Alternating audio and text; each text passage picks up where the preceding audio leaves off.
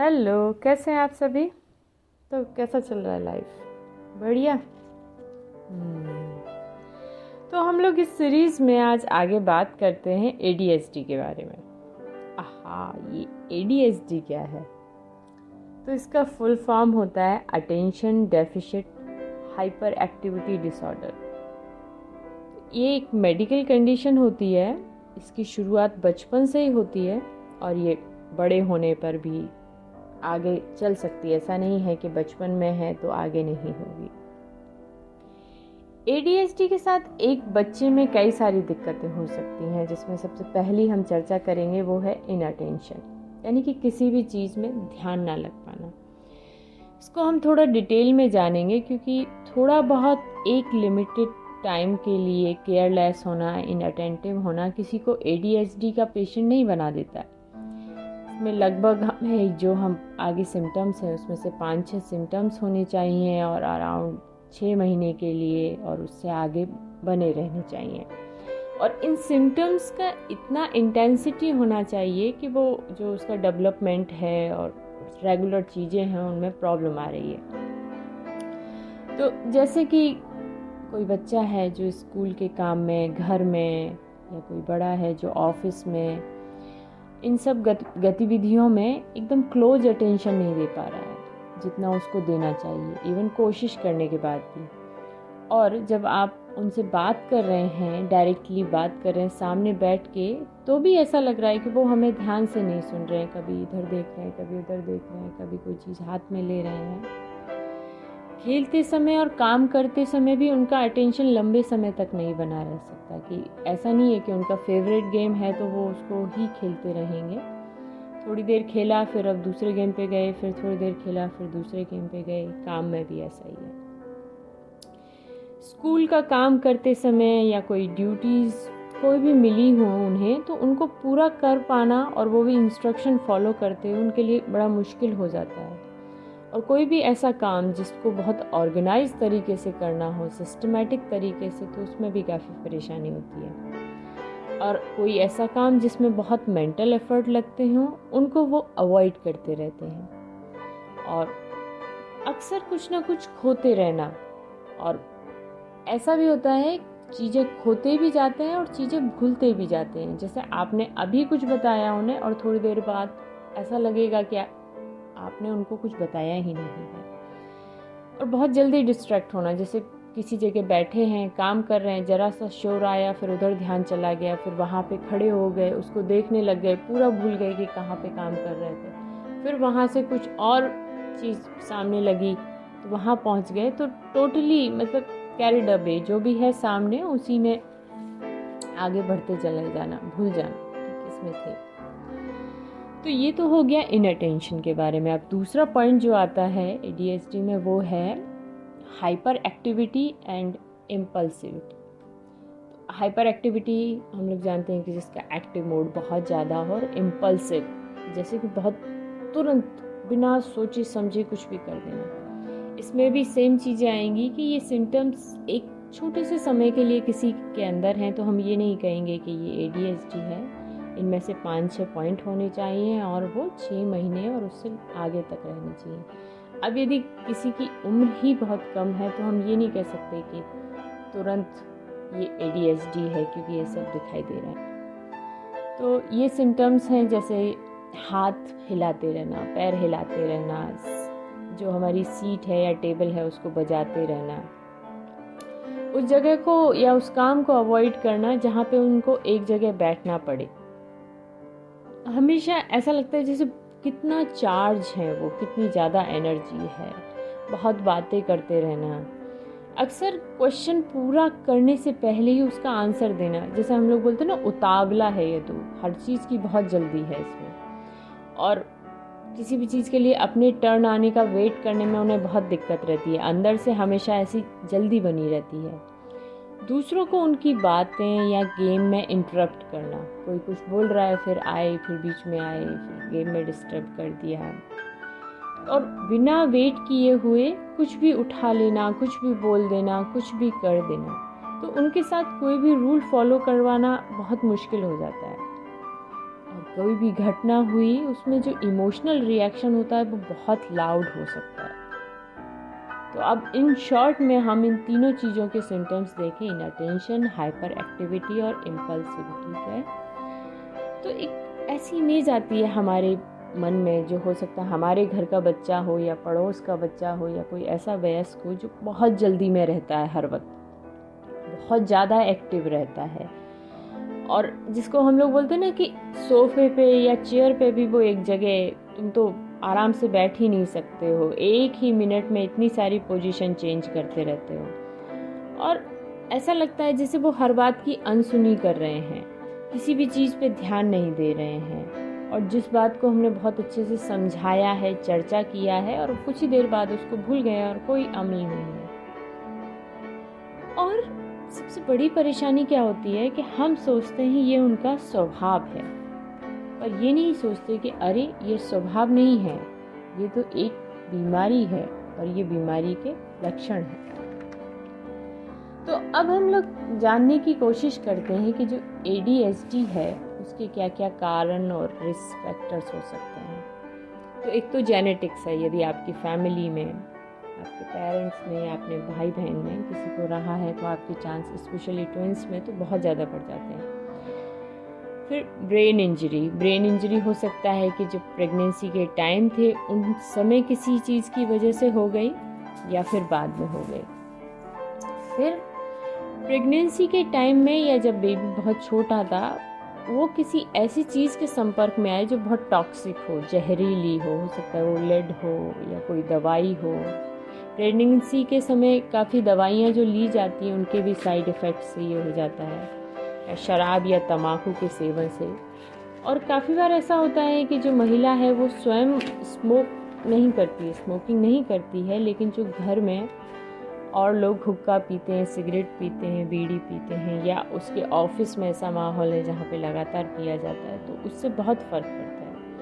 फिर premature delivery से और जो कम वज़न वाले बच्चे हो जाते हैं। और प्रेगनेंसी के समय यदि मदर बहुत स्ट्रेस में रही हो, जो स्ट्रेस हो सकता है कि एक सडन हो, जैसे किसी की बहुत बुरी खबर सुनना, किसी की डेथ हो जाना या शॉक जैसा होना, या फिर लगातार लंबे समय तक ही चीज़ें ऐसी बनी रहना। हम लोग कभी इस तरीके से ध्यान देते हैं कि अरे प्रेगनेंसी है तो प्रेगनेंसी के समय यदि स्ट्रेस होगा मदर का तो बच्चे को इतना फ़र्क पड़ेगा?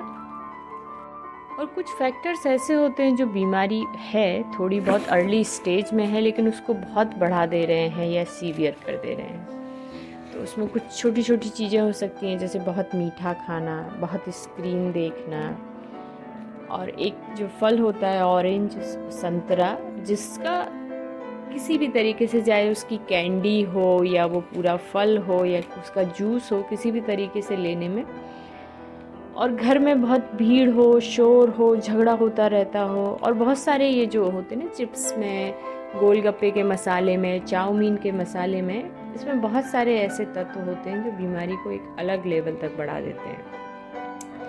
अब हम आते हैं इंपॉर्टेंट पार्ट जो है वो है मैनेजमेंट तो सबसे पहले ये समझना होगा कि डायग्नोसिस केवल आपके डॉक्टर बनाएँगे, पर इन सब के बारे में जानने से हमें ये समझ में आता है कि हमारे बच्चे को हेल्प सपोर्ट और ट्रीटमेंट की ज़रूरत है और हमें इसके लिए कदम उठाना चाहिए। और वो कदम ऐसा नहीं केवल ट्रीटमेंट ही होगा, बल्कि हमें घर में कैसा माहौल बनाना है स्कूल में कैसा बनाना है, उनके फ्रेंड्स में कैसे बनाना है, ये सारे पार्ट्स हैं। दूसरा, हमको एज ए पेरेंट ये सोचना होगा कि हमारा रोल ये नहीं है कि जब बच्चा बीमार है, तभी हम उसकी देखभाल करेंगे। सबसे पहले ये समझना होता है कि वो बीमार है, बीमारी कई तरीके की होती हैं। और जो पेरेंटिंग है, वो हमारे बच्चे के अनुसार होनी है, क्योंकि हर बच्चा बहुत स्पेशल है। ना कि इस अनुसार होनी है, क्योंकि हमने ये सोच रखा था कि हम ऐसे पेरेंटिंग करेंगे। एडीएसडी वाले बच्चों को डील करने में कई समस्याएँ आती हैं, जिसमें सबसे बड़ी समस्या है पूरे टाइम पेशेंस बनाए रखना, धैर्य बनाए रखना। क्योंकि हम लगातार देखते हैं कि हम बहुत प्रयास करने के बाद भी बच्चा हमारी बात पर ध्यान नहीं दे रहा है, कुछ सुन नहीं रहा है, कोई चेंज नहीं आ रहा है, और अक्सर उन पर हाथ उठा देते हैं। और यहाँ से हम उस बच्चे को ADHD के साथ साथ एंजाइटी और डिप्रेशन की ओर भी ले जाते हैं। तो इसके मैनेजमेंट के यूजुअली चार भाग होते हैं, हम कह सकते हैं। सबसे पहला भाग हम कहेंगे ट्रीटमेंट मेडिसिन लेना। मेडिसिन में हम आपको फिर से याद दिलाते हैं कि होम्योपैथी में इसका बहुत अच्छा ट्रीटमेंट है, जो माइल्ड से लेकर सीवियर एडीएचडी तक होता है। दूसरा, बच्चों के लिए बिहेवियर थेरेपी जो दूसरा स्टेप है, वो यूज़ किया जाता है, जिसमें उस थेरेपी का मेन जो पॉइंट होता है, वो ये होता है कि जो बच्चा बीमारी की वजह से उसका सामाजिक, भावनात्मक, योजनात्मक जो उसकी स्किल्स हैं, वो डेवलप नहीं हो पा रही हैं। उनको सही ढंग से डेवलप होने में मदद करना, उसको समझने में मदद करना कि एक्चुअली उसके साथ चल क्या रहा है। क्योंकि काफ़ी बार जो बच्चे हैं और वयस्क हैं, उनको भी समझ में नहीं आ रहा है कि अरे, ये हमारा हर काम खराब सा क्यों होता जा रहा है? हम किसी भी चीज़ पर फोकस क्यों नहीं कर पा रहे हैं? तो तीसरा पॉइंट जो आता है वो आता है इसके मैनेजमेंट में पेरेंट्स कोचिंग इसमें पेरेंट्स को बच्चे के फ्रेम ऑफ़ रेफरेंस को दिखाने की कोशिश की जाती है कि वह किन समस्याओं से जूझ रहा है, उसका रोल क्या है और वे कैसे मदद कर सकते हैं। चौथा आता है स्कूल सपोर्ट स्कूल और ट्यूशन दोनों में ही हमें जो जो सपोर्ट देना होता है।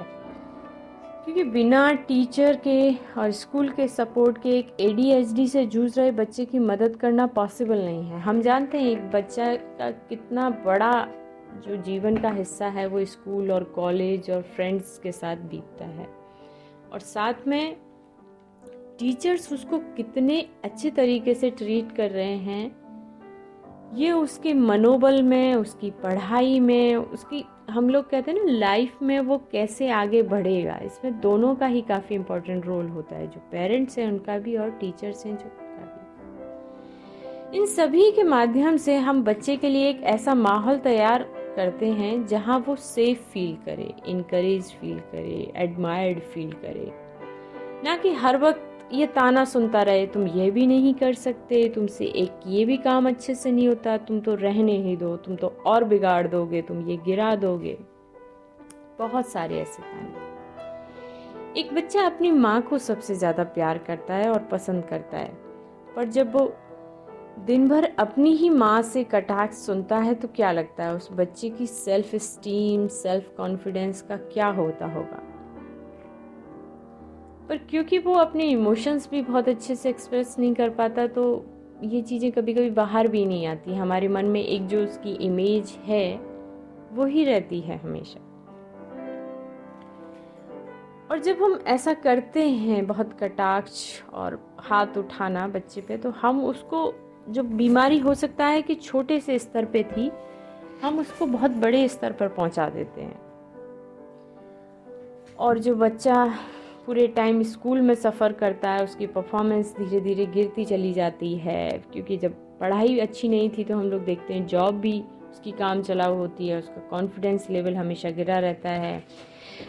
रिलेशनशिप हैंडल करने में भी उसको बहुत प्रॉब्लम आती है और धीरे धीरे हम देखें कि उसके जीवन में एक के बाद एक फेलियोर्स हैं जिनको वो लगातार हैंडल करता जा रहा है और ये बहुत सारी और बीमारियों को भी न्योता देता है। पर हम शुरू से जागरूक हों कहाँ से? हमने बात की प्रेगनेंसी के टाइम पीरियड से कि हमारे बच्चे के लिए क्या क्या अच्छा है, क्या नहीं अच्छा है। वहाँ से फिर पेरेंटिंग में फिर हम ये भी देख सकते हैं कि जो हमारे लाइफ पार्टनर है या हमारे जो भाई बहन हैं या हमारी जो दोस्त हैं, उनमें किसी को ए है तो उनको कैसे मदद करें? आइए हम लोग अब इसके बारे में देखते हैं कि हम कैसे कैसे मदद कर सकते हैं किन किन चीज़ों का ध्यान रख सकते हैं। तो सबसे पहला है एक प्रॉपर ट्रीटमेंट और काउंसलिंग की जो उनको ज़रूरत हो। कोई ज़रूरी नहीं, सबको ही बहुत लंबे समय की ट्रीटमेंट की ज़रूरत हो।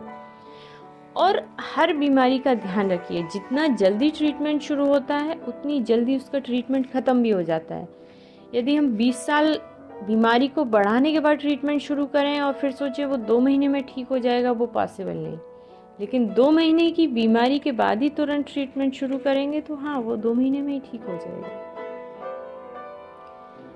इसके बाद मान लीजिए हमने ये स्टेप बढ़ा लिया कि हम पहचान गए कि ए है, हमें मदद करनी है, हम डॉक्टर भी ढूंढ लिया, वहाँ से ट्रीटमेंट शुरू कर लिया और हम कुछ काउंसलिंग सेशंस भी शायद ऑर्गेनाइज कर पा रहे हैं। अब उसके बाद हम किन किन पहलुओं पे मदद करेंगे? तो हमको जो उसके द्वारा किए गए जो काम के तरीके हैं, उनमें पॉजिटिव चीज़ें ढूंढनी होंगी कि ये किस काम को किस तरीके से कर रहे हैं और उसमें क्या क्या पॉजिटिव पहलू हैं और उनकी सराहना करनी होगी। और ना केवल हमें देखना होगा, उसको उसको खुद को भी दिखाने में मदद करनी होगी कि ये तुम्हारे काम के पॉजिटिव पहलू हैं। और इसके बाद आता है फिर एनर्जी चैनलाइजिंग। कि हर किसी की अलग अलग पसंद होती हैं, हॉबीज़ होती हैं, चाहे वो गेम्स की हों, बुक्स की हों, क्रिएटिविटी की हों, सब में क्योंकि इनमें बहुत एनर्जी है तो इनको जो पसंद है, यदि उसमें ट्रेनिंग मिल जाए तो ये इस फ़ील्ड में बहुत अच्छा कर सकते हैं।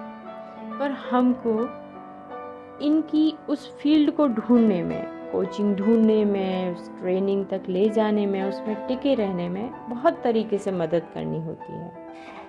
एक उदाहरण लेते हैं, जैसे एक पत्तियों को कलेक्ट करने का साइंस प्रोजेक्ट है स्कूल का, जो एक बच्चे को मिलता है।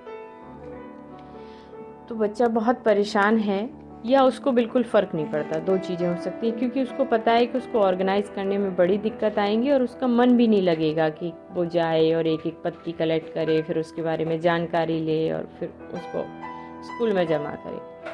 तो यदि हम इस पर ध्यान नहीं देंगे तो ऐसा होगा कि वो टालता जाएगा टालता जाएगा, बाद में आपको स्कूल से नोटिस मिलते जाएँगे। अब हम इसको दूसरे तरीके से लेते हैं कि हमको पता चलता है कि हमारे बच्चे को एक ये प्रोजेक्ट मिला है। तो हम एक पिकनिक जैसा फैमिली का ऑर्गेनाइज करते हैं, चाहे वो आसपास का बोटेनिकल गार्डन हो या कोई भी जू हो या कोई ऐसी जगह जहाँ पे ढेर सारे पेड़ हो सके।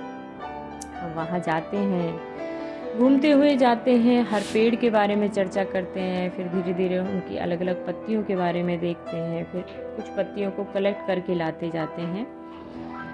और फिर घर पे आने के बाद हम लोग उसमें मदद करते हैं। अब हम देखें कि ये एक फैमिली पिकनिक लर्निंग भी हो गया और प्रोजेक्ट भी पूरा हो गया। तो क्या ये टफ था? नहीं।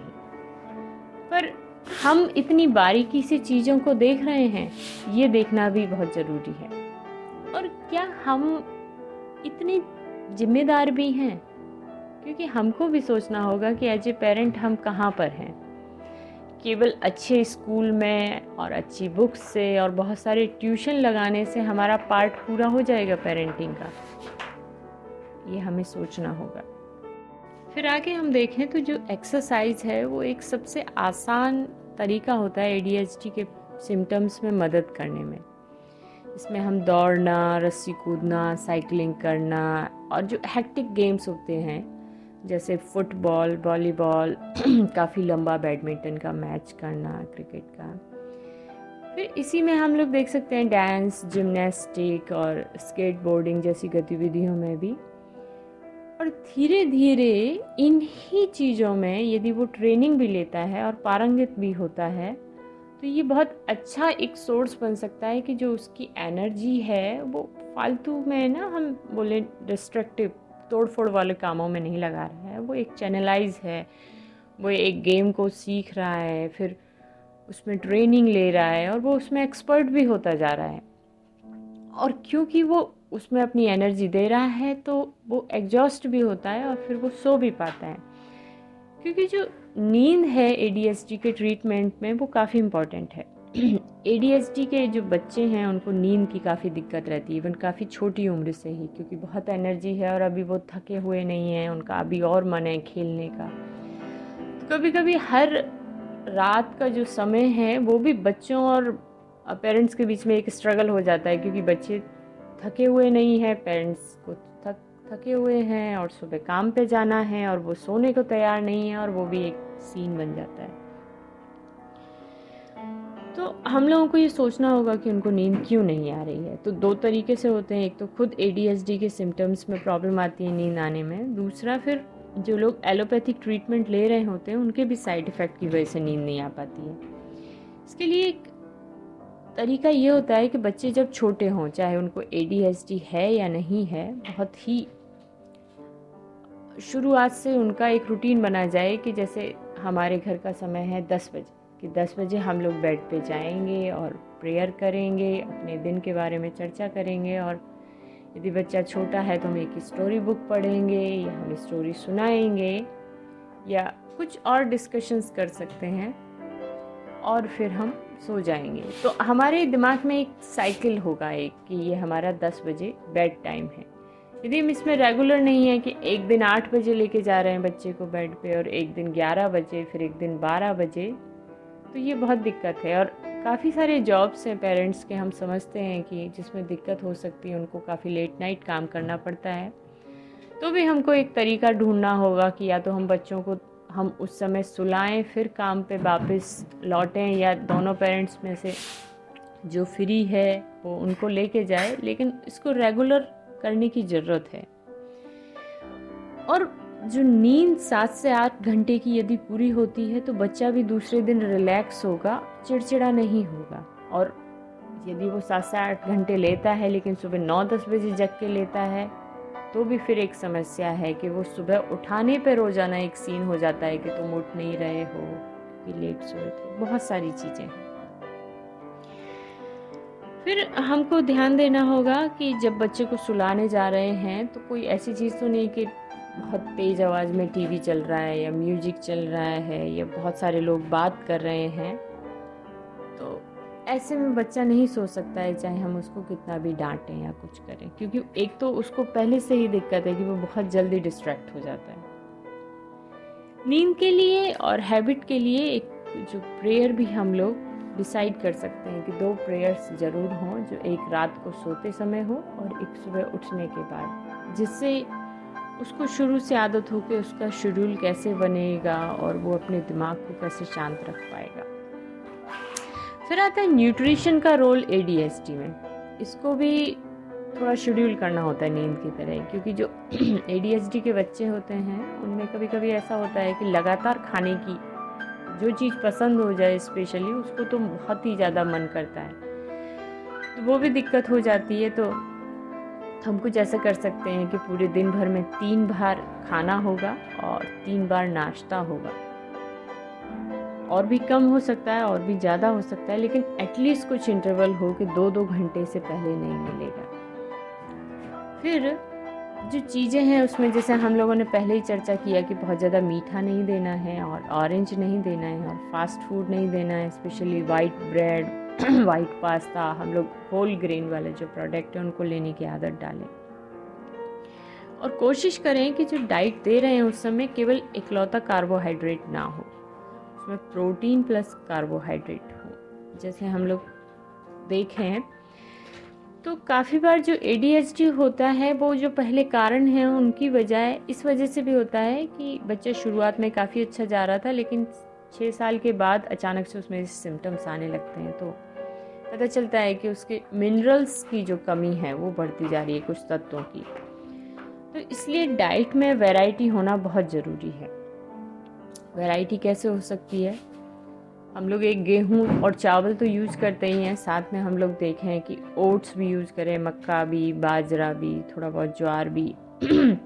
फिर तिल किस तरीके से चीज़ों में डालें, सब तरीके की दालें कैसे यूज़ करें और सब तरीके के साथ साथ दोनों तरीके की, छिलके वाली भी, बिना छिलके वाली भी।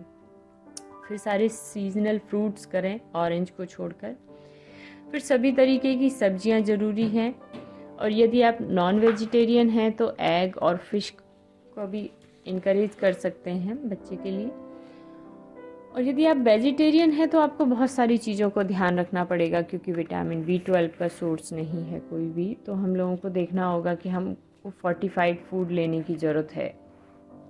हर चीज़ का लेवल पे देखें कि उसमें जिंक कितना है बी ट्वेल्व कितना है आयरन कितना है कैल्शियम कितना है और शुगर कितना कम है। और अपने डॉक्टर से सलाह लेकर सप्लीमेंट भी लें कि उसमें क्या क्या कमी है। साथ में ध्यान दें कि बच्चा धूप में ज़रूर खेले।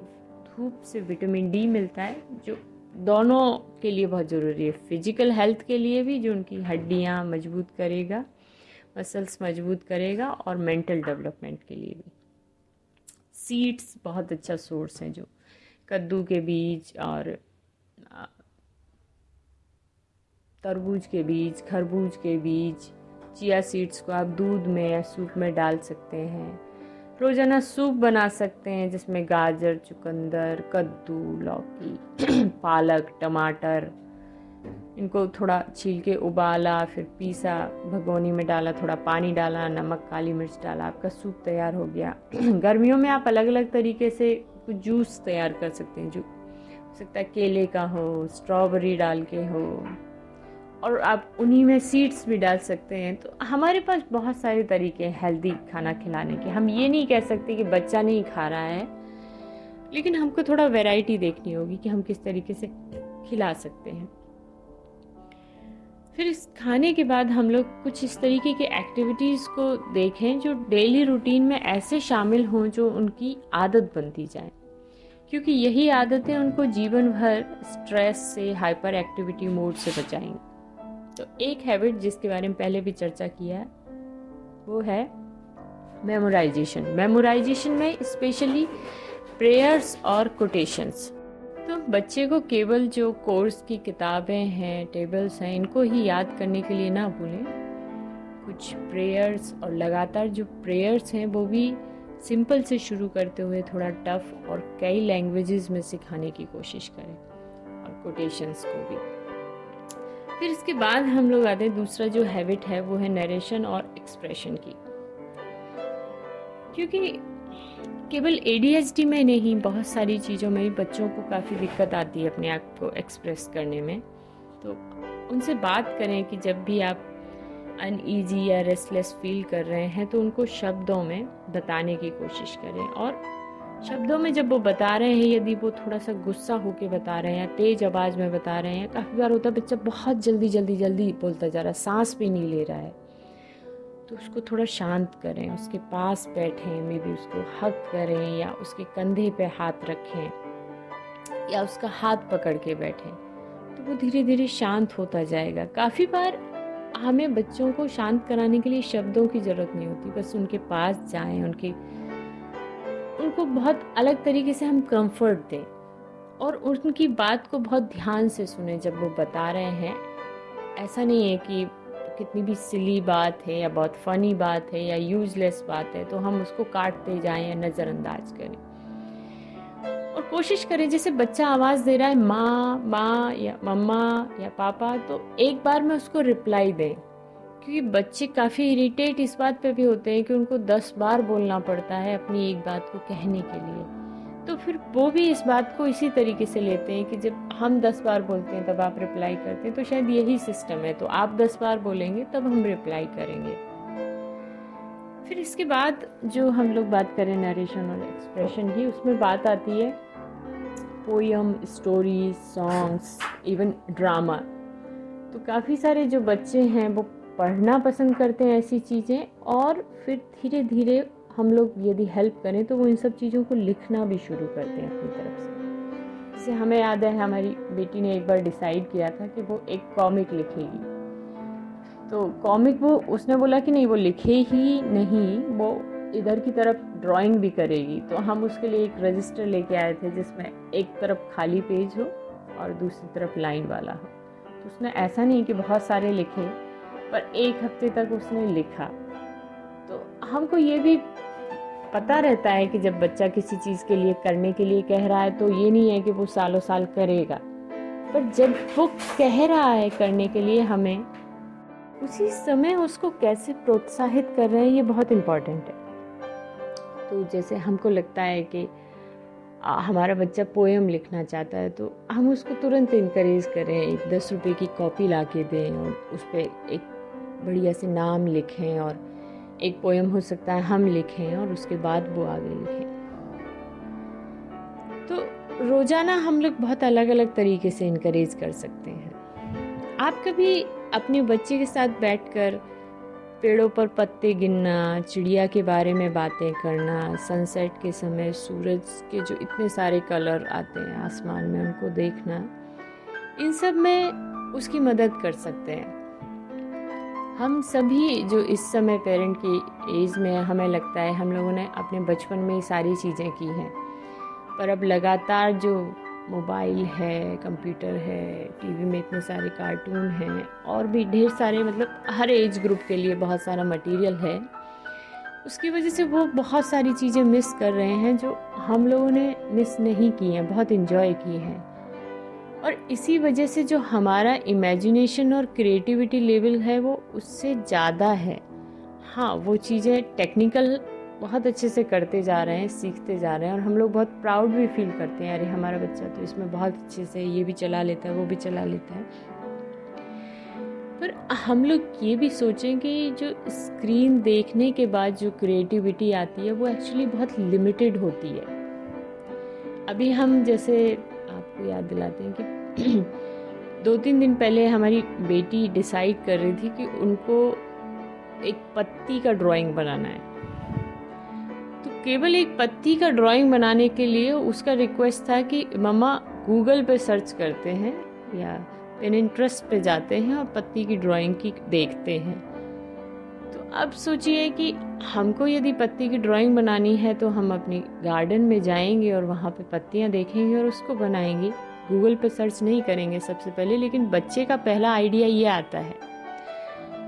तो हम लोगों ने बोला कि नहीं, हम चर देखते हैं और देखो गमले में ये वाली पत्ती कैसी है, वो कैसी पत्ती है। फिर हम लोगों ने पत्ती की ड्राइंग बनाने से पहले जो पत्तियाँ थी उनको पेंट में लगाया, फिर पेंट को उस पर प्रिंट किया। ब्लैंक पेपर पे पहले वो एक सिंपल फन गेम किया। उसके बाद उसने खुद ही उन प्रिंट्स को देखने के बाद सोचा कि अरे, ये तो अलग अलग डिज़ाइन की है, मैं इसमें से भी देख के बना सकती हूँ। लेकिन हम उसी समय यदि उसको फोर्स करते कि नहीं नहीं, तुम इसमें गूगल सर्च नहीं कर सकती हो, हम लोग तो गार्डन से देख के ही बनाएँगे तो वो तुरंत मना कर देती, नहीं नहीं, मैं गूगल सर्च करके ही बनाऊँगी। हमको ये भी देखना होगा कि हम जब बच्चे से बात कर रहे हैं तो किस तरीके से उसको कन्विंस करना चाहते हैं। हम सभी लोगों को बहुत अच्छे से पता रहता है कि हमारा बच्चा किस तरीके से बात मानता है, किस तरीके से नहीं मानता। नो no मैटर उसको ए है या नहीं है तो हम लोग इन सब चीज़ों का ध्यान रख सकते हैं।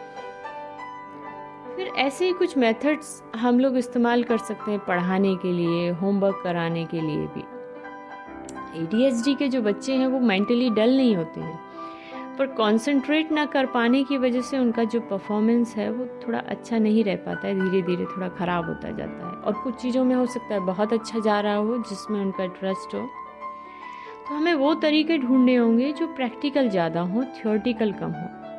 जैसे हिस्ट्री का कोई चैप्टर है उसको यदि हमें पढ़ना है तो हम बच्चे के साथ एक स्टोरी की तरह पढ़ें, लेकिन ऐसा करने के लिए हमको उस हिस्ट्री के चैप्टर के बारे में पता होना चाहिए, या जो भी उनके टीचर हैं, उनको डिटेल में पता हो, और फिर वो एक स्टोरी की तरह पहले समझाएँ, फिर स्टेप बाय स्टेप देखें। अब आप सोचेंगे, एक ए के बच्चे की जो क्रिएटिविटी है, वो इतनी अच्छी होती है कि यदि आप वो, आप उसे स्टोरी की तरह बताएँगे तो वो हो सकता है जो नेक्स्ट गेम खेलेगा, उसमें उसी हिस्ट्री के चैप्टर के जो कैरेक्टर्स हैं, उनको प्लेयर्स बनाएगा और वो सेम परफॉर्मेंस करने लग जाएँगे।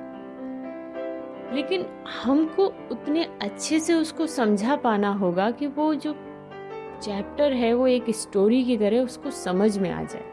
क्योंकि हम किसी चीज़ का प्ले तभी बना सकते हैं ना जब हमको कैरेक्टर्स क्लियर हो कि कौन सा कब क्या कर रहा है।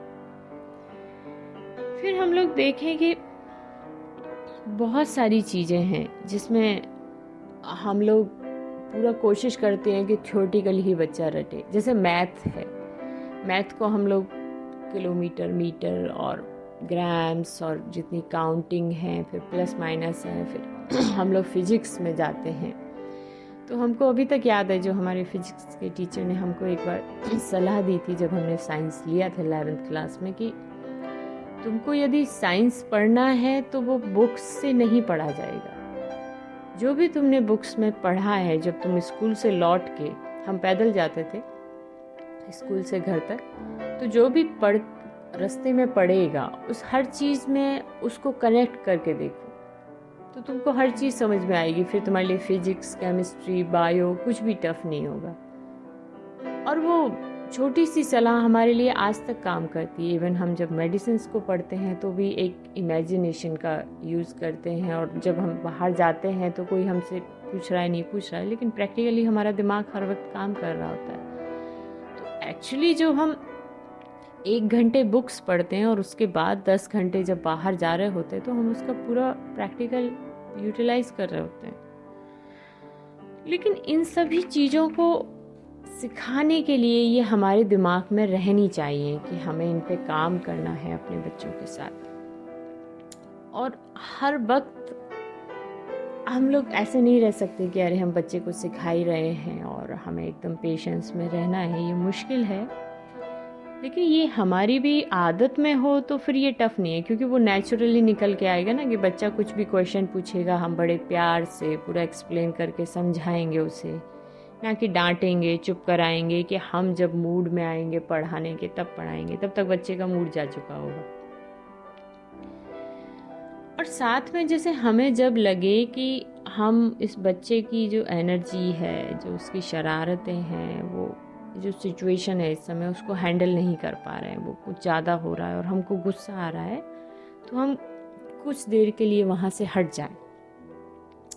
क्योंकि गुस्से में हो सकता है कि हम भी आपा खो दें और हाथ उठा दें और फिर बाद में पछताएँ।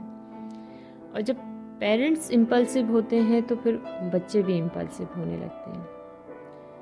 और हमेशा बच्चों के साथ साथ हमें खुद को भी इनक्रेज करना होता है, तारीफ़ करना होती है कि बहुत लंबा, जैसे मान लीजिए किसी कोई दिन था, हम हमारे घर पे बहुत रिलेटिव्स आए और हमारा बच्चा बहुत शरारत कर रहा था, बहुत तोड़ फोड़ भी की उसने और हमने उसको एक बार भी चिल्लाया नहीं, एक बार भी डांटा नहीं, हाथ उठाने की बात तो दूर की है।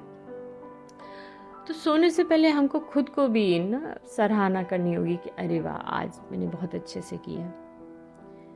और ये बहुत टफ हो जाता है जब स्पेशली एक ही पेरेंट को पूरे दिन उनको हैंडल करना हो। जैसे हम इस मामले में बहुत लकी हैं कि हमारे पेरेंट्स बहुत हेल्प करते हैं। लेकिन काफ़ी बार ऐसा होता है कि आपके पेरेंट्स आपके साथ नहीं हैं, आपकी पेरेंटिंग में हेल्प करने के लिए और पूरे दिन आपको हैंडल करना है, स्पेशली लॉकडाउन के टाइम में बहुत हालत ख़राब हुई थी पिछली बार। स्कूल भी बंद है और हर किसी के पास इतने रिसोर्सेज नहीं हैं कि वो बहुत सारे गेम्स खरीदे और बहुत सारी बुक्स खरीदे। पर फिर से हम आते हैं। हमारे सभी के आसपास नेचर बहुत सारी है।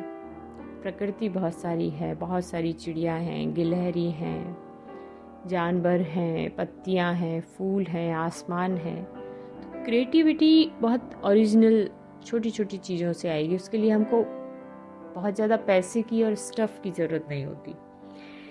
लेकिन यदि आपके पास है और आप फिर खर्च करते हैं तो फिर आप बहुत सोच समझ के करें कि आप जो चीज़ घर में लेके आ रहे हैं, वो एक्चुअली बच्चे के लिए यूजफुल है, आपके लिए यूजफुल है।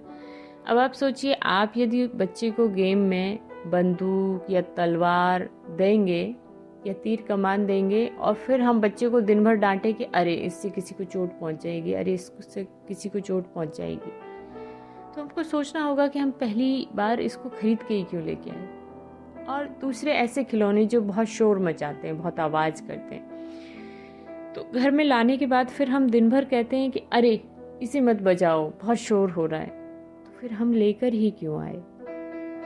फिर यदि हम एक्चुअली बच्चे में हैबिट डालना चाहते हैं कि वो बुक्स पढ़े या उसका पढ़ने में मन लगे, लिखने में मन लगे तो बहुत सारी, आजकल तो इतनी सारी अच्छी अच्छी बुक्स हैं बच्चों के लिए स्टोरीज़ और छोटे छोटे बच्चों के लिए इतने सारे प्यारे प्यारे डायग्राम्स की बुक्स हैं कि हम उनको देख देख के मन करता है बार बार पढ़ने के लिए।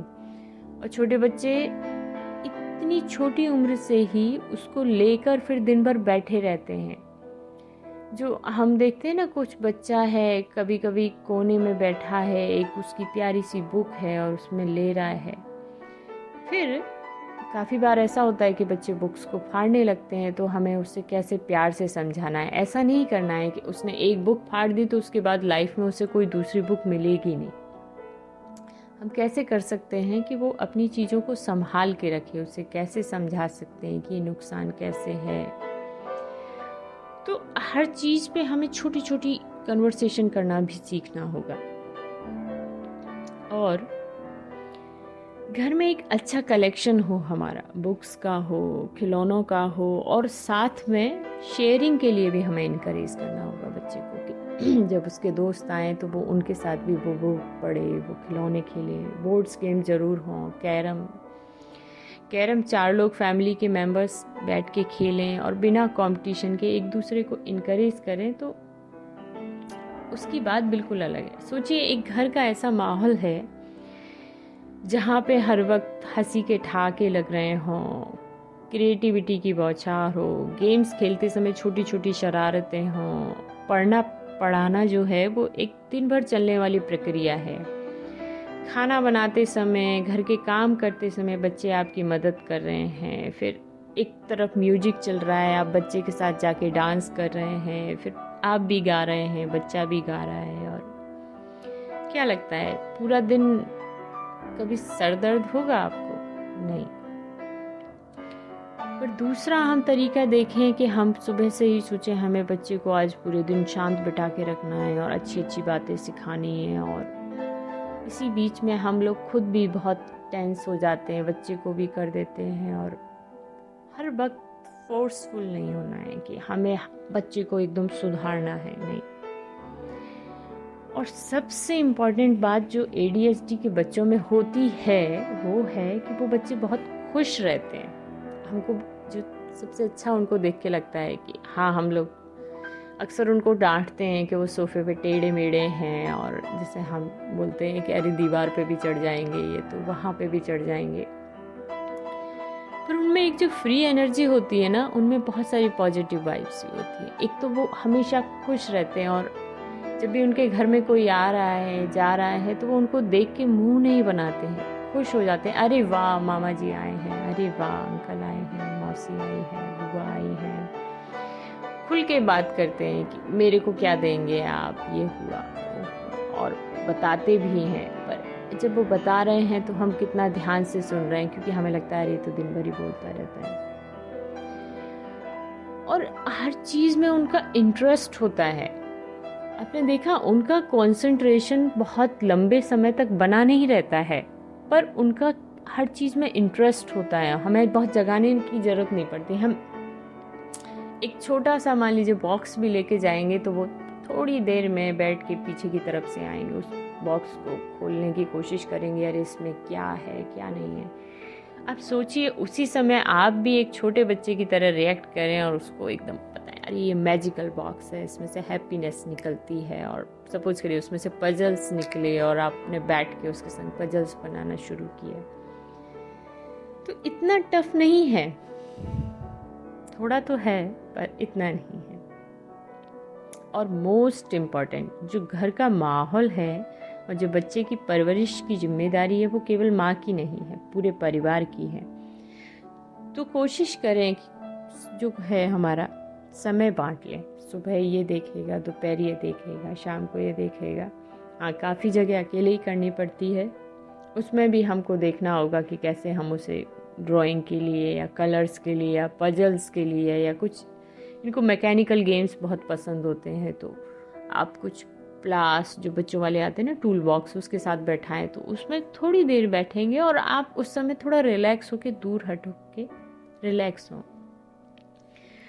तो सभी चीज़ों के बारे में बताना बहुत मुश्किल है, लेकिन हमें लगता है कि आपको ये समझने में ज़रूर मदद मिली होगी कि ए क्या होता है और एटलीस्ट हम थोड़ा थोड़ा थोड़ा कैसे हैंडल कर सकते हैं। और बाकी के लिए हम लोग मिल चर्चा कर सकते हैं, ठीक है?